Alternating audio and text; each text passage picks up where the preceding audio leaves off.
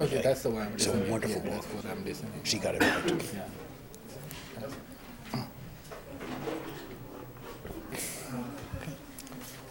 Good afternoon. Uh, welcome to CERIAS Security Seminar. Uh, it's my great pleasure to introduce today's speaker, uh, Dr. uh, Steve Bellovin. Uh, Steve is the Percy K. and Vida L.W. Hudson Professor of Computer Science at Columbia University. And Steve uh, is a, a true pioneer of uh, both networking and security. Uh, he received uh, in, in uh, 1995, he received the Usenet Lifetime Achievement Award uh, for creating uh, NetNews uh, when he was a graduate student. And I believe that's also when Steve uh, started, uh, met um, uh, Professor Spafford online and then soon after uh, in person. Um, and uh, Steve is also co-author of the book Firewalls and Internet Security, the first book on firewall. Um, he received the 2007 NIST NSA and National Computer Security Systems Award uh, and has been elected to Cybersecurity Hall of Fame. Um, Steve is a member of the National Academy of Engineering and has also served as the chief technologist of the Federal Trade Commission. Uh, so today, uh, Steve will talk about uh, lawful hacking. Thank you. You lost your signal there. Can you check your connection? Okay, it's still here. It, it, it went black. That's probably why. Let me try and plug it in again. It's, it's always the. Uh, if this doesn't work, I plug in my flash drive. That's why I carry a flash drive with my talk. I think it should be Coming back? Yeah. Yeah, we go. Almost here. Almost here. Yeah. Uh, now, where, where did it go? Here. Here we go. Okay. We pause for technical difficulties. Okay. So, more and more of my time I find I am spending on things that are not really, quote, computer security, unquote. I do history of cryptography, a lot of fun. And I do a lot of public policy work. About half of my professional effort these days is on where technology meets policy, especially when it comes to privacy, surveillance, and uh, in the U.S., the Fourth Amendment. And really, the issue today is wiretapping. And it used to be easy. You take, you know, phone lines were just twisted pairs running all the way from your house to phone company central's office or or a switchboard. I'm just barely old enough to remember actually seeing a switchboard like this, a plug-and cord switchboard in person. When I was about five years old, I saw one. Uh, but just, you know, pair of alligator clips and headphones on the on twisted pair. You could wiretap very easily. You didn't really need a lot of technology. So once upon a time, law enforcement had it good, also legally. In uh, first time a wiretapping case hit the Supreme Court, sometime in the 1920s, a case known as Olmstead, the court held that this was not a search within the meaning of the Fourth Amendment, so no search warrant was needed. They reversed that in 1967, a case known as Katz. Modern wiretapping for people for the people who still have traditional telephone lines, a vanishing percentage at this point, is about the same. Instead of the alligator clips and sitting out on a cold, rainy day with earphones, they take this device over here called a loop extender. You attach one pair of wires in the loop extender to the target's phone line. You take another twisted pair going back to the central office that's not in use, and you attach that's called the friendly pair. And you attach the other pair of wires to the friendly pair, and you can sit in a nice warm office to listen to your target instead. And rather than listening the whole time with earphones, you use this nice small tape recorder. So this tape recorder is also the kind that they use for you, you carrying a wire? Yeah, that's the kind of tape recorder that they use. These days, of course, we have an MP3 recorder, but small and robust. Uh, these pictures from my friend Matt Blaze, who studies surveillance and likes to collect interesting gear. Things started changing for law enforcement around 19, late 1979, though they didn't wasn't realized immediately to be a threat to traditional wiretapping. Uh, when you have touch tone phones, you can send signals after the call is set up, not just for actually dialing. And in 1979, a couple of competitive long distance companies, Sprint and MCI, Sprint is still around, what was MCI is now part of Verizon, filed to become alternate long distance carriers. because of the regulatory climate of the time, you dialed a local number to connect to Sprinter MCI, you dialed your account number with touchtones, then you dialed the actual number you wanted to connect to. Suddenly, what was part of the phone call was not part of the phone call anymore. It was dialing information. You didn't have this nice, neat separation boundary. And you started getting redialing services of various sorts, prepaid telephone credit cards, for example. The original number dialed might not be the number of interest. So wiretapping was already getting more complicated. And you get extra services like call forwarding. Uh, you're tapping somebody's line, but the person's not home. They're off someplace else, and their number is forwarded someplace else and it, life was starting to get harder. The, the FBI, for all that I have and probably will make nasty comments about them, saw this coming earlier than most. They knew there was a problem. It was, as, as it turned out, what they most of what they anticipated to be a problem wasn't. Technology went in a different direction than they anticipated, but they were already having problems about cell phones. Imagine yourself as a prosecutor in the 1980s, a state prosecutor in the 1980s, when cell phones were very unusual, going to a judge, say in New York, the story of a woman I knew, and telling the judge that you want to get a wiretap order for what looks to the judge like a California phone number. And the judge has not heard of cell phones. Say, what? I don't have jurisdiction in San Francisco. No, Your Honor, this is New York. But it's a California phone number. Yes, Your Honor, I understand that. They knew that there were more changes coming. So they got Congress to pass a law known as, as CALEA, the Communications Assistance to Law Enforcement Act. It was a controversial act at the time. For me, it was actually good because it was one of the two things that got me involved in doing public policy as a professional activity. The other was cryptography. I'll get to it in a little while. But they got Congress to pass this law called CALEA. And what CALEA said is we don't care how you build your phone network. We don't care if it's traditional twisted pair or cell phones or ISDN, which they thought at the time would be the hot high speed data networking thing because it had the truly magnificent speed for the day of 128 kilobits per second. That was preposterously high. In 1992, 4,800 bits per second was unusually high, and most people were at 1,200 bits per second. So, hey, tenfold increase, that's great. 100, don't you all want to be online at 128 kilobits a second?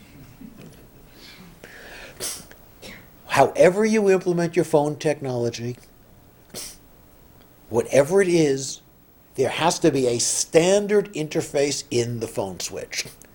And the FBI or local law enforcement can plug into this standard interface and say, tap this phone number. And everything else just works. It's up to you, as the phone switch designer, as the telephone company, to engineer to configure things appropriately so this simple interface works. The interface isn't so simple, the code is even less simple, but the thought was make wiretapping about as simple as allig- two alligator clips, on, alligator clips on a twisted pair were in 1920. And this was a very popular idea with lots of governments around the world. More or less every country, certainly every developed country, has a similar law. The generic name is lawful intercept. It sounds like a great idea from law enforcement's perspective. Some of us were warning that this was a dangerous notion and we were right. Lawful intercept is a deliberate backdoor. It is designed to let somebody else listen to a phone call. And in theory, only law enforcement can get at it, but hey, this is code. Phone switches are among the most complicated pieces of software you are going to find. A modern phone switch, what's the population of this town? About hundred and twenty thousand. About 120,000. Probably within the reach of a single, maybe two AT&T 5 ESSs. And you will have a separate microprocessor for every line card serving every telephone. So every telephone in this town, back when everyone had a landline, AT&T, had a separate microprocessor all plugged into one backplane. Massively dist- parallel, massively distributed system. Very, very complex code. For a while, when I was at Bell Labs, I was in the research uh, department, software engineering research department for the phone switch developers, so I got to see up close and personal how complicated this code base was. Uh, it's a computer, it's hackable. And in Athens, Athens, Greece, not the one in Georgia, somebody, just who is not known, though there's been a lot of speculation, hacked a mobile phone switch. In particular, they abused the lawful intercept mechanism that uh, I think Ericsson had to, by law had to build into their phone switches, and they used it to tap about hundred different mobile phones, up to and including the prime minister's. You know, phone switches do not run Windows. They don't run Linux. They're not programmed in C.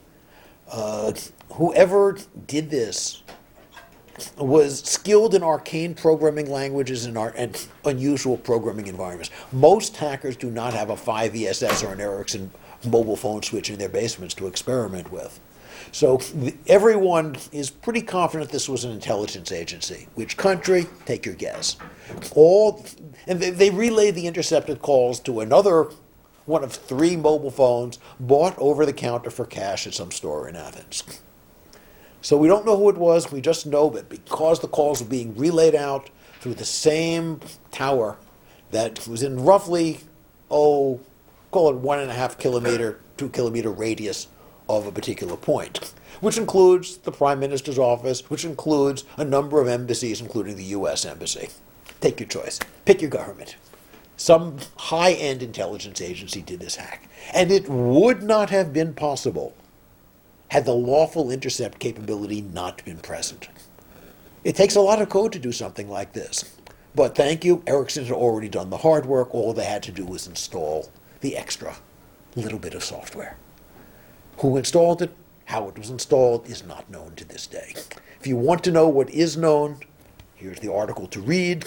By the way, an older version of this talk is on my webpage with all these nice clickable URLs. It's called The Athens Affair, and it's very much worth reading. It's a lesson in humility for software developers. Don't assume you're going to get the security mechanisms right. The problem isn't just Greece. There were laps, procedural, etc., lapses by uh, Vodafone Greece. It's not just Ericsson switches. At one point, the NSA tested every CALEA compliant phone switch sold in the US, and every single one of them had security problems. There was a larger abuse of the lawful intercept capability in Italy. Thousands of people affected. This one gotten, has gotten less publicity. Some of the attacks on Google five years ago attributed to China. The target of those attacks was a database showing which users were the subject of wiretap orders. Was this at the request of the Chinese government? I don't know, but I have my bets. And there are rumors, not substantiated, that the Russian mob has hacked into CALEA interfaces in the US to spy on law enforcement. So, yeah, this is a problem. We built in this deliberate backdoor to let law enforcement uh, conduct its legally authorized wiretaps, but we can't really control who uses this door. And other people seem to be using it as well. And then technology changed again. And for all that CALEA seemed to be the nice architecture and technology independent solution in 1994, technology changed in a way that the FBI didn't anticipate, and that no one in Congress, I suspect, could even conceive of back in 1994. Remember that in 1994, the internet was very, very new, not known to most people. PCs did not have the TCP/IP built in until Windows 95.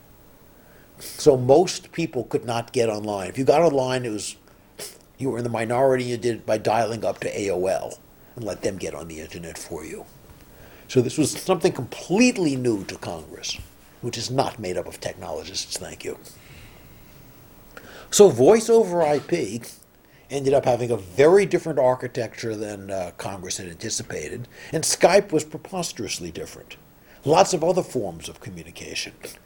Should these be covered by CALEA? How? Let's take a look at VoIP, voice over IP. When I, if I want to get local phone service, I'm dealing with a provider who's physically present in my town.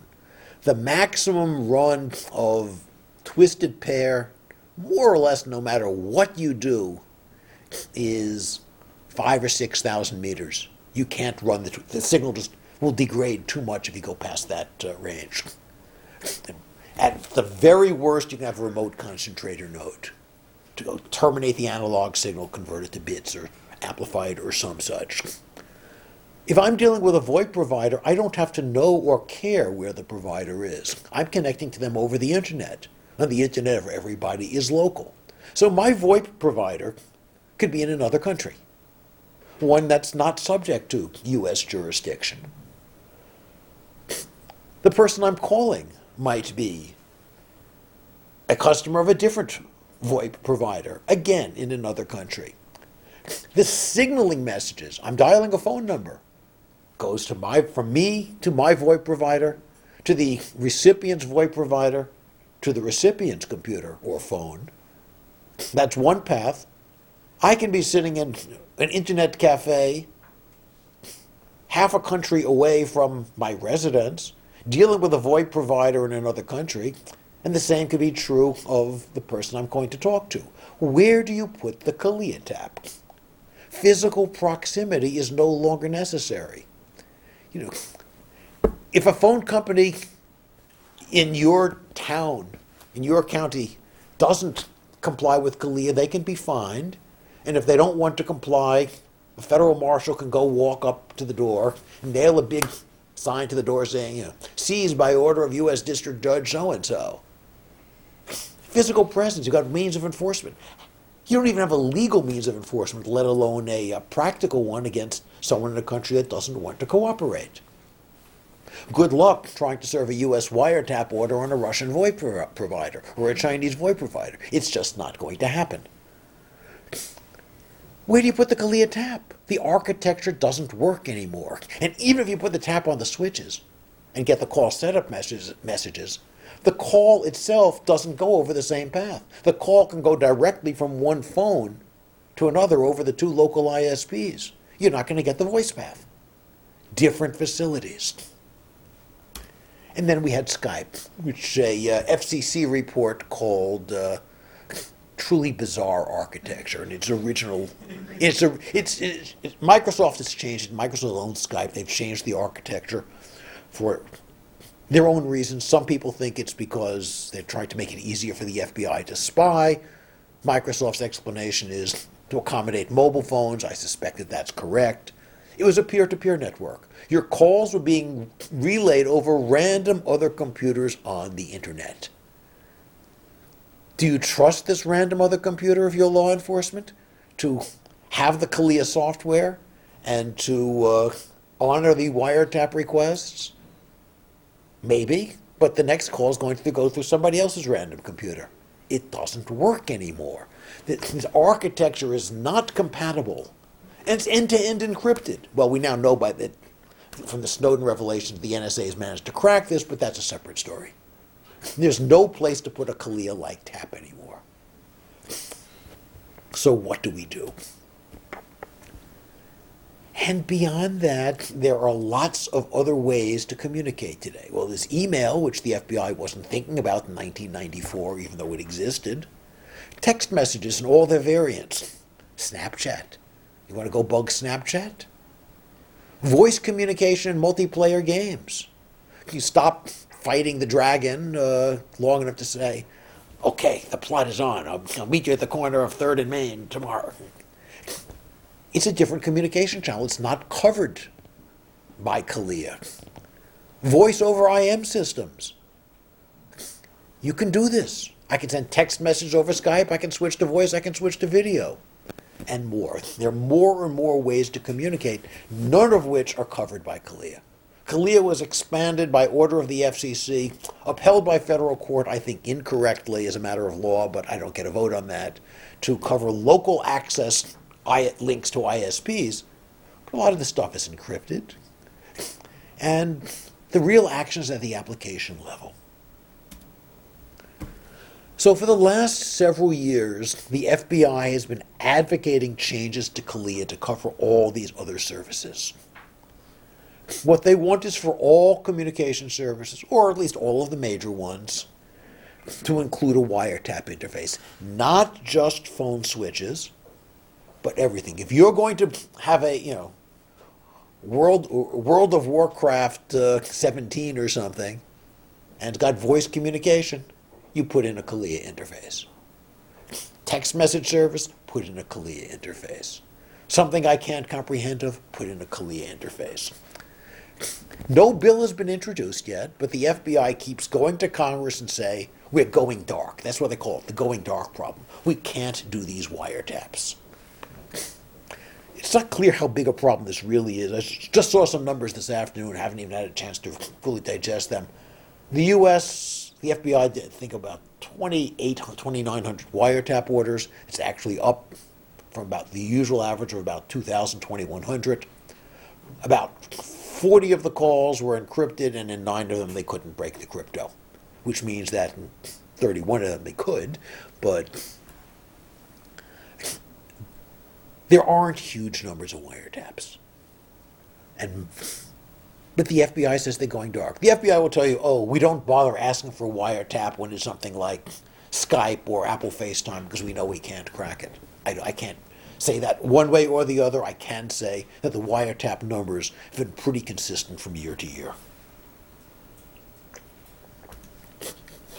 There are several problems with this notion of CALEA too. If you try to do it, it's going to drive up costs, hinder innovation, and cede the internet service market to other countries, which if you're in another country you might think is a great idea, but the FBI won't. How do you handle other countries' access requests? Okay, FBI gets uh, a request through the State Department from the UK to go tap some suspected uh, terrorist. Yeah, they'll probably go along with that. And now you've got a request from Saudi Arabia for blasphemy, for China from China for supporting Falun Gong, and from Russia for uh, criticizing Putin or opposing the kleptocracy. Well, this is a, I won't say it's a harder call. It's very easy to say what the State Department will think of this. But how do you architect, how do you design a service that works in all of these scenarios, technically? It, it creates security problems, much like we saw in Athens and Rome. This is still software. But other than the fact that it won't work, it's a fine idea. You can't put a backdoor into open source software. I can just imagine, okay, here's my download of Ubuntu with the official CALEA interface to my network stack. Thank you. This is open source. You know, 27, comma 39, delete. Great. Public key for the FBI? Let me change a few digits in there. Put it in the server. What server in Skype? It's end to Skype, Apple FaceTime are end to end encrypted. Where do you put the crypto on the the intercept on the server? If you put it on the end system, might might not be noticeable. And how are you going to stop people from downloading software developed in other countries? A lot, you know, doesn't take huge physical infrastructure to develop software. There's lots of popular software, including, I might add, Skype. That was not developed in the U.S. originally. It hinders innovation. CALEA is based on the implicit assumption that there's a trusted place to put the tap, the local phone company. And phone companies have historically been in bed with the government because until not all that long ago, they were extremely highly regulated, especially local phone service is still quite regulated. Innovative designs don't handle, don't have central servers. Are you going to rule things out? If Skype were a real telephone, a traditional phone company, they'd be one of the largest international carriers in the world. It's completely transformed the way people make international phone calls. But it would have been ruled out had CALEA been a requirement. If you impose this requirement for a law enforcement interface on the small, innovative companies that are developing the new services, you're going to add a tremendous amount to their code base, probably buggy code because they, these people are app developers, not security software developers, and they're going to rule out certain solutions. And developers in countries that don't have such a law will get a market advantage. They can ship sooner, they can ship smaller, leaner, more correct code. Why do you want to do that? You know, what countries' access requests do you live do you uh, exceed? And, and how do you how do you enforce this technically? Here's an example of the problem. This headline was in yesterday's New York Times. China is Apple's hottest iPhone market, and by the way, that's where the iPhones are manufactured. If I'm going to put a back door into iPhones, that's one of the requests I'll get to in a moment. How do I keep the Chinese government from demanding similar access? Do I really want U.S. business travelers to China being that exposed if I'm the FBI? No, of course not. And it creates security problems. And as a security and privacy guy, this is one of the more serious problems, problems from my perspective. The existing implementations are problematic at best. And these were done by skilled phone switch developers in law, for large corporations. You don't whip up a phone switch in your basement. The code is too complex. You know, uh, back when I was working for the switch developers, it took considerably more than a day to just to do the compilation. The code is that complex, and it's very specialized code, I might add. Uh, I can give a whole separate talk on how you design a phone switch for serious reliability. For now, I will say that phone switch outages due to software the same ballpark as switch outages due to hardware, and the hardware is also reliable and replicated. They got the software that reliable. The problem you're trying to solve with CALEA is much less well understood than making a phone call. We've known how to build phone switches for about 125 years. We've known how to do electronic phone switches for 35 to 40 years. And by the, I might add, in the 1980s, AT&T had a hell of a bad problem trying to build a 5ESS. That's a separate lecture, one I'm probably not allowed to give still for my time at AT&T. And these developers are not security experts. If their own product specific code is home developed, they will undoubtedly have more serious security problems.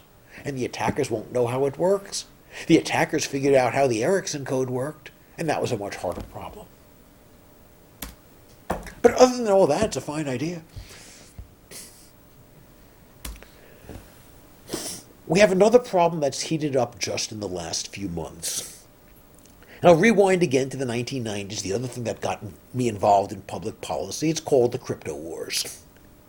In the 1990s and be earlier, export of cryptography was restricted by US law. It was a munition.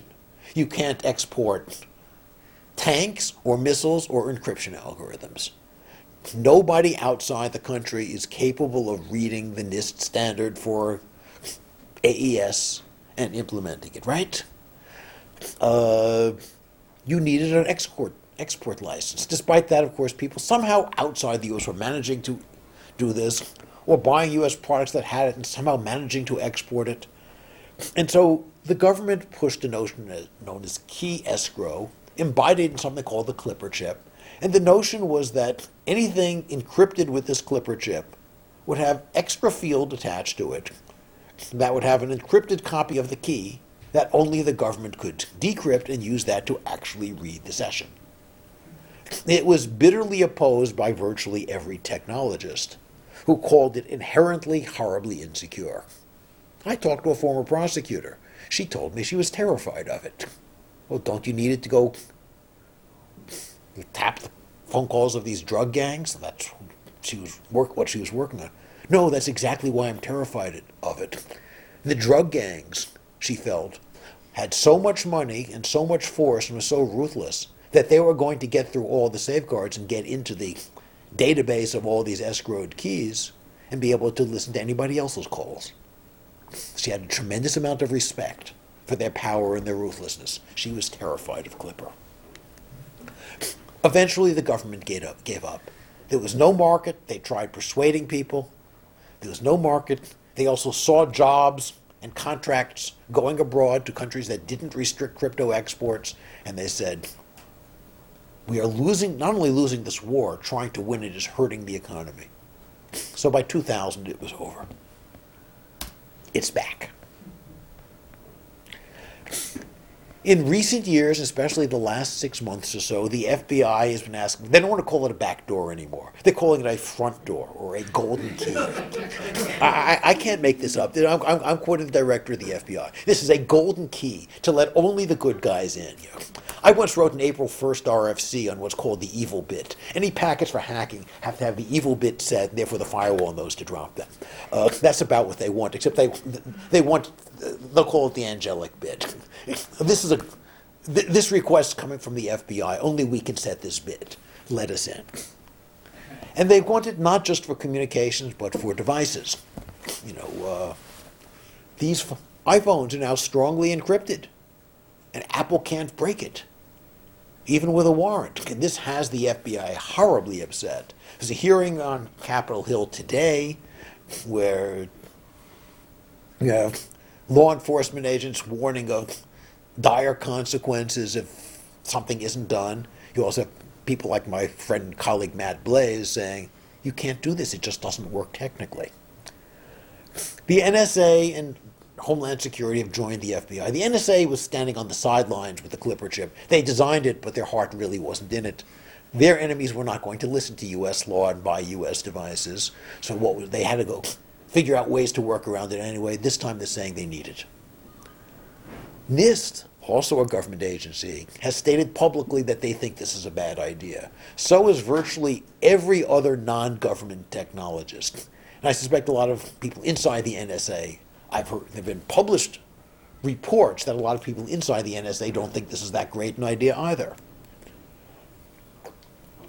It will be buggy, it will be insecure, and the international aspects are, if anything, more difficult. So, what do we do about this? How do we solve the lawful access problem that the FBI says they have? How do they we let them get in if we cannot provide them with CALEA, if we cannot provide them with golden keys? I think the first question is is there even a problem? It is not obvious. Some people say that this is actually the golden age of surveillance because newer services are creating a vast amount of metadata. That's a word that's become very popular in the last two years. Thank you, Mr. Snowden. It's all the data about communications. Who calls whom is extremely useful to law enforcement, even without the content. But and these newer services are creating a tremendous amount of metadata. Skype leaks IP addresses.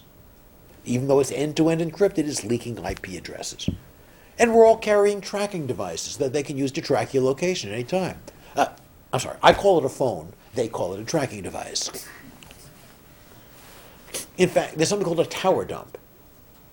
Local police officer will go to the local wireless company and say, Here, here's a court order. Actually, they usually don't bother with court orders. They say, or they get a very low grade, easy to obtain court order and say, Tell me all the phone numbers that were associated with this tower during this period. I wonder how many of those are being used right now in Baltimore to find out who was in a riot torn area at certain times. Mobile phones are person specific. You called, you rewind 20 years before mobile phones were the norm. You call somebody's house, you're going to get their spouse, their kids, the babysitter, the plumber, or maybe the target of interest. In fact, there are actually law enforcement procedures for what to do. They call it minimization. You have somebody listening in on the call and they hear the wrong person, they stop recording for a while. And they start recording in a couple of minutes later to see, oh, it's two mobsters' spouses chatting for a while before they turn the phones over to the actual target to throw off the FBI agents. They're clever, they'll come back on in a couple of minutes to, to wiretap some more. Mobile phone, you're probably the only one who answers your phone you're certain to get the target of interest. Cloud-based email services like Gmail and Yahoo Mail and Outlook.com make preservation of data a priority. They're really good at keeping data and not deleting it. The official claims of dire consequences if we don't get rid of this uh, secure communication have not historically proven true. These nine encrypted calls they couldn't break through, that's actually the first time I've heard a number that's as high as nine. Usually the number is about one, maybe two.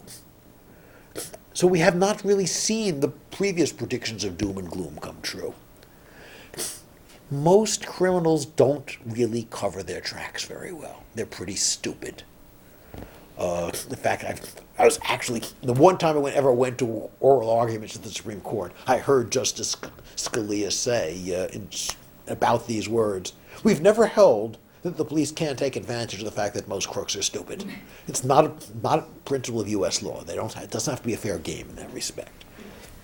And when there is a target that they're really interested in, despite strong cryptographic defenses, like the Silk Road, they can take it down. They know how to do this. It's a question of the effort they have to exert. But suppose there is a problem. What should law enforcement do? So our proposal, this is joint work with uh, Matt Blaze from Penn, one of his PhD students, Sandy Clark, and Susan Landau, a professor of cybersecurity policy at Worcester Polytech. Our proposal is hack the endpoints. Don't go through st- strong security like the crypto, go around it. Hack the endpoints. Capture the conversation before encryption or after decryption. Install your tap in the microphone driver, in the audio driver. What do you need all this crypto stuff for? Or maybe just send out a few extra packets with the session key encrypted in the FBI's public key. Is it legal for the FBI to hack? Can they do it? Will this lead to more security holes in our software? In the US, the ability of the FBI, of any police agency, to do things like wiretaps is governed by the Fourth Amendment, the text of which you see before you. It turns out the Fourth Amendment does not say police need a warrant before they search. It says no unreasonable searches are allowed. What is reasonable? What is unreasonable? If you have a warrant, it's by definition reasonable. Although there are guidelines saying warrants should generally be served between 6 a.m. and 10 p.m., waking hours. I don't know about you. I'm not up at 6 a.m., but okay, that's what the rules say. And particularity, particularly describing what you want to seize. Judges can and do issue court orders saying, you police officer so and so, FBI special agent so and so, have the right to hack this particular computer to find this particular data. Why? Because this is a way to carry out the search. It's probably, it, I don't believe that this authority has ever seriously been challenged in court. It would probably be upheld, even though there is no specific statutory authorization for it it is being done today. We do suggest a new statute along the lines of the wiretap law, which is called Title III in the law biz. It's Title III of the 1968 Omnibus Safe Streets and Crime Control Act, uh, Title III, uh, to specify the conditions in which can be done. Wiretaps, for example, require what's known as a super warrant. You actually have to satisfy a bunch of other conditions about why you should be allowed to do something as intrusive as a wiretap. Software intrusions, hacking is even more intrusive. Let's put those conditions on it. And is it feasible? I think that's the most interesting question. Today's systems are, are buggy. Once a month on Patch Tuesday, Microsoft releases their patches. Almost every month, there are several critical vulnerabilities. You, you don't have to do anything and get, but you get infected. Microsoft has put a tremendous amount of effort into security in the last dozen or so years, and a tremendous amount of respect. Windows 8 is probably the most secure commercial operating system out there, and I'm a Mac user. Uh, they still get, they still have critical vulnerabilities almost every month. And that's to say nothing of, say, Adobe, which has critical vulnerability in Flash about every week. Uh, there's a market for these things, so-called zero days, whole switch, no patches exist. It's kind of an underground market or a gray market. It's legal in the U.S., but it's not talked about very much. Most of the customers are intelligence agencies from one country or another. But the intelligence agencies are buying so much, it's not going to add very much demand to the market. Law enforcement's not doing that many taps. And if government has to develop its own, the FBI already has a lab that knows how to do things like this the Domestic Communications Assistance Center. They can develop this software for local law enforcement. They can find the new holes and integrate them into the actual wiretap software. The market for vulnerabilities is big. You get a nice, juicy vulnerability, you can sell it for six figures, sometimes high six figures. There are rumors that iPhone holes, zero days, go for $500,000. There's a guy named Charlie Miller. He used, he's an ex NSA hacker. These days, he puts most of his energy into hacking cars. Uh, he's been quite successful, thank you. Uh, he sold one vulnerability he found for, he won't say exactly how much, but probably six figures to an unnamed government agency. He's on the record as saying this. There's enough other evidence supporting this claim. Some of these people will sell to all buyers, some will sell only to governments they trust, some will sell to all buyers but lie about it. You know, it's not a, you don't buy this on the New York Hack Exchange. Here are some numbers from a few years ago. Today's numbers are probably very similar about how many zero days were found. And every month, you see large numbers of zero days being found by different organizations or being reported on Bugtraq. These are not a scarce resource. Yeah, not all of them are going to be applicable to all people. You know, you're not going to get into this machine with a uh, bug in Internet Explorer. You're not going to get in with a bug in Flash because I don't have let it anywhere near my computer. Uh, our code is still buggy. Our code will always be buggy. We're not going to hurt security by using this lawful hacking. The bugs are already there. We're not creating the problem, we're taking advantage of it. And in fact, we want to fix them. We advocate a mandatory reporting requirement. When a government agency learns of a zero day, it must report it to the vendor promptly. Experimental evidence indicates that they still have the better part of a year to actually use it before it was fixed in any significant number of machines. So even if they report it immediately, they've got most of a year to use it, at which point they get a new one. So when they find this or buy this or develop it, they'll report it and there'll be a patch. So it's going to help security, not hurt it. And most of the actual wiretap code is vulnerability independent. The code to actually hook into the, the audio drive or export the session key, that doesn't depend on a new hole. That depends on the release of the operating system. Major releases come about once every several years. And even then, those interfaces don't change much. Oh, I need a different zero day because Microsoft just patched that one? Fine. I'll use this Adobe one instead. Plug it in, get into the system, the rest of the code remains the same. So, how do you do it? You scan the target or the target network. Yeah, you've got to allow for NATs and multiple devices and so on. You figure out the operating system and software used. Okay, this one, my passive fingerprinting suggests that this one's a Mac. It's calling out to uh, Apple for updates, therefore it's a Mac.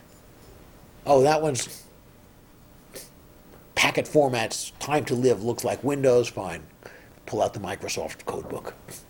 You select a vulnerability and build the tapping package and install it however you need to install it. A drive-by download, infected attachment, hack into it directly from the outside, maybe even a black bag job, break into someone's residence, plant it that way.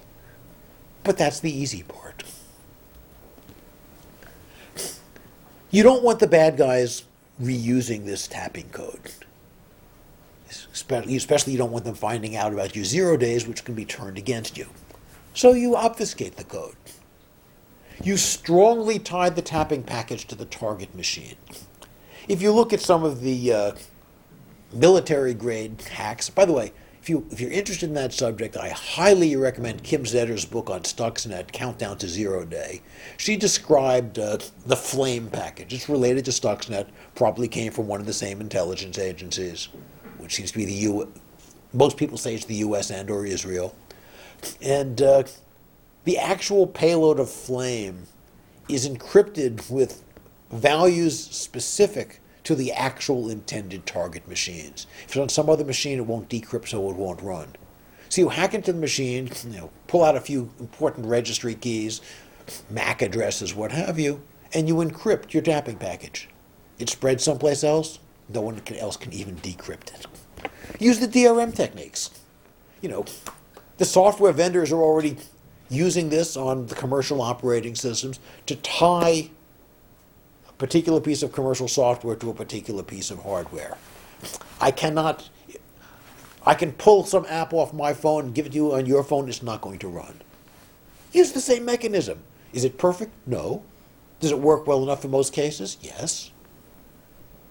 In fact, you don't even need the vulnerability most of the time.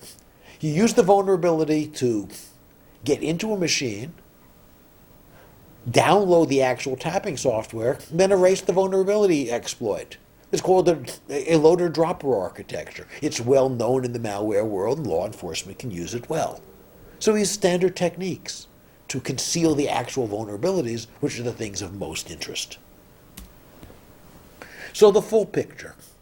Law enforcement, maybe the private sector, labs find holes, develop the exploit tools. New holes get reported to the vendor, but then you've got, you know, 10 months or so.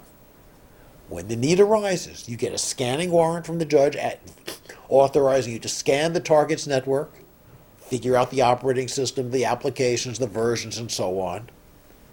Get a hacking warrant, build your package, and plant the wiretap code. It doesn't introduce new security holes the way CALEA 2 or Golden Keys would. It doesn't care about national boundaries. Could China do this? Yes. Could Russia do this? Israel? France? Yes, of course. But they can do it today. It's not helped by the FBI doing it the way a CALEA 2 would help these agencies.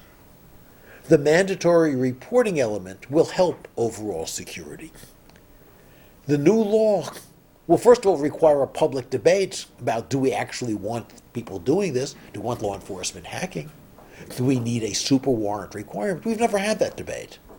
We should.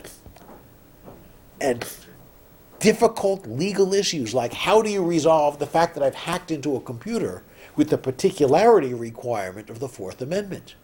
After all, the requirement says maybe it's these files on a machine, not everything on the computer. The Supreme Court has already recognized in a case known as Riley that cell phones have a tremendous amount of sensitive information, like nothing ever in history has had.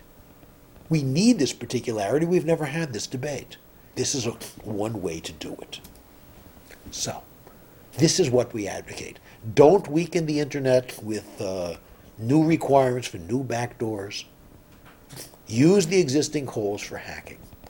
If you uh, want more reading, two papers by myself and my colleagues on uh, a more technically oriented paper called Going Bright in IEEE Security and Privacy, uh, a legal and policy oriented one. Uh, it's a law review article. Law review articles are long. This one's about 70 pages one third footnotes by volume.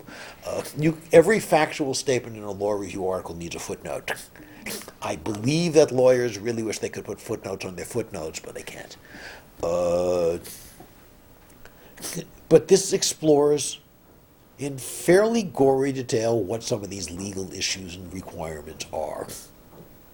This white paper from CDT about CALEA 2 and even a New York Times editorial. There's more recent stuff from the last very few months about crypto. As I said, been, there's a hearing on the Hill going went on today. I'm looking to anxious to go see the news reports about what was said and done, but uh, I'm hoping that Congress will see sense on that and not try this really bad idea mandate. So, questions, please.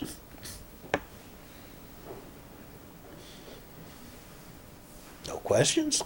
You gotta have some questions.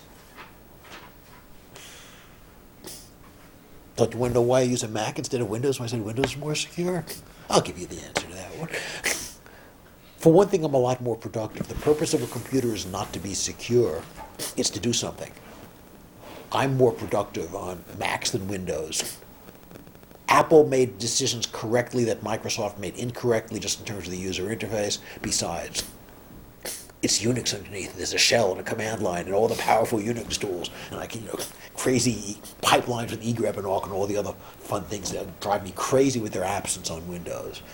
But uh, I tried to run it securely, but being secure, you know, actually, uh, SPAF is known for his line that uh, using secure crypt, strong crypto on the internet is like using an armored car to transport money from someone living on a cardboard box to someone sleeping on a park bench. Uh, that's another way to justify this uh, thing. It's probably his most famous line. Yeah.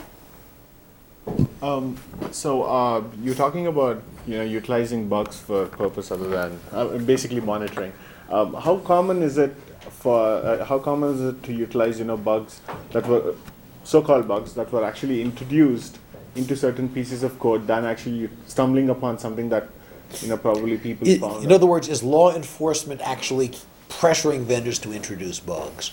There is no evidence for that one way or the other. Uh, it is fairly clear that most companies would resist. It's not less clear that they'd have the ability to. It's not clear at all how much cooperation from Microsoft the NSA had when they found out how to crack Skype. Uh, we know from the Snowden revelations that the uh, NSA has tried to sabotage crypto standards. The evidence them sabotaging code, I don't know of any. Uh, even the evidence them sabotaging crypto, other than the uh, dual EC uh, random number generator, is exceedingly slim. The strongest case could be made for DES, shortening the key length to 56 bits. Uh, and I can act- I could argue that one both ways. That 56 bits was the right engineering number given the overall design of DES, the technology of the time. There's so I don't. There's no evidence for the proposition that they're deliberately sabotaging the code. I mean, for, for example, the um, the heartbleed that existed, you know, that was found last April. Um, is, is there any evidence that you know that that might have been intentional, or No. it was just a bug that was? There is there is no evidence for it whatsoever. Okay. Uh, it's very easily explained by a cut and paste error and editing error. You know, things, th- look, things like this can be done subtly. Some years ago, I won't say how many years, I opened my morning newspaper and found that three people had just been arrested for hacking, one of whom was working on an important project that I was associated with. Oh boy. So I went to management with this, and I put together, a, with their permission and encouragement, I put together an audit team to go look at the code base. We knew when the person had joined the project. We had a good source code control system. So we knew what we had to look at. And we started doing an audit of the code. I found one clear, convincing security hole. The commit log showed who did it. Was another member of the audit team, good friend of mine. She said her reaction was, "Oh my God, I put that, I did that. Simple bug." But then I found some other code. It was a combination of two independent bugs. Neither alone was a security hole. The two bugs together plus a common misconfiguration added up to a security hole. The comments, by the way, did not agree with the code one of the two bugs, but for various reasons that I will not go into, that was very plausibly a cut and paste error. So, was this a very clever backdoor? Or did I just stumble onto something really improbable? I think that's the most improbable bug I ever found. Uh, to this day, I don't know. Of the three people who were arrested, one was one pleaded guilty, uh, one was acquitted, and the third pleaded no contest. So I, I, to this day, I've encountered that individual since then at conferences and so on. I do not know whether, I've never had the nerve to ask him if he left that in there deliberately. But no, I've not, I've not seen any evidence for this proposition. Uh, Heartbleed, I would have liked to have seen the commit logs from the Apple source code control system. I, obviously, they have one of those, whether it's Git or SVN or CVS or what have you. But that's the, the only way to resolve it. I don't not think that that was. The White House has officially denied that that was planted. Uh, I suspect, I believe that. Uh, it, it doesn't have the right feel to me. And oh, OpenSSL is such a horribly buggy piece of code anyway. Other questions? I did mention dual EC. It was actually one of the, if you look at it simplistically, it sounds like a really great way to put a backdoor into crypto. After all, it's really a public key algorithm. The, uh, if you don't have the private key, you can't decrypt it. So it's not opening the door to the Chinese or the Russians, only the NSA. If you look at it that way, you're looking at it incorrectly. You have to look at it from a systems perspective. It is not one person looking at an intercept and going over to the HSM, the high security module that's got the private key, and saying, decrypt this for me. It is a whole system with many intercepts coming from many people to many analysts, all of whom have authorized access to this key, which, by the way, has got to be replicated because if you have just the one HSM and there's a hardware failure and you lose the key, you've lost all that careful engineering. And you can never recover this private key either, because if you can, the Chinese and the Russians can. So this key, private key is backed up, and there are a lot of people who have legitimate ability to get at it. Do you trust every one of these people and all the process and procedures necessary to get at it, especially when you roll it out beyond the NSA and give it to every law enforcement agency in the country? How do you secure the total system, including the people, including uh, Edward Snowden's uh, sister in law's cousin, or spiritual sister in law's cousin, who's going to do the same thing, except it's not Edward Snowden doing a, a leak for the public good. It's someone like uh, Kim Philby. You know the name Kim Philby? Yeah, you would. Uh, Philby was a trusted senior U.S. government official. A lot of access in the CIA and MI5 and MI6 post World War II. He was also a Soviet agent and turned over everything juicy to the Soviets before he got word that they were on to him and defected. Uh, one of you ever of Project Venona? The Soviets during World War II and thereafter, shortly for a little while thereafter, were reusing their one-time pads, which is a cryptographic no-no, to use the precise technical term. And the NSA and its ancestor, uh, the uh, Armed Forces Signal Security Agency, had discovered this and were able to break Soviet spy traffic because of this. Until Philby told the Soviets what was going on. And that's among the most closely held things that the, NS, that the NSA could have had. Philby betrayed it, the Soviets caught on, and recalled all those one time pads and issued new ones. How do you know that some spiritual descendant of Kim Philby is not in the NSA right now as one of these authorized analysts? You don't know. You have to look at this as a system. It's not individual components, it's a system. A system of communication, a system of key management, a system of intercept, a system of cryptanalysis or lawful access. If you don't look at it that broadly, you will not understand the problem. All of this is an issue. Yeah. Um, I think our, our think about ability one- to record just ended about now, so. It's got one minute left, it says. Let's talk quickly. So uh, I think it came out in the Snowden leaks that NSA and other security agencies collect these zero days uh, to kind of target uh, international targets or uh, specific uh, high interest targets. So uh, don't you think like uh, keeping that whole wiretap issue aside, that particular statute to uh, kind of report these to the vendors should be put in in, uh, in the law? Absolutely. Absolutely. Uh, it's difficult to enforce. Be easier to enforce if it was part of the total wiretap solution. It's one of the reasons we advocate a new law to formalize, legalize, regularize the hacking process, but also to ensure the reporting to improve security. Uh, you remember, improving security is a crime prevention mechanism, a national security advantage as well. So it all goes together. And now we're out of now we're off the air. I'm happy to stick around and answer more questions, but we're off the air. Yeah, Thank you. Thank you.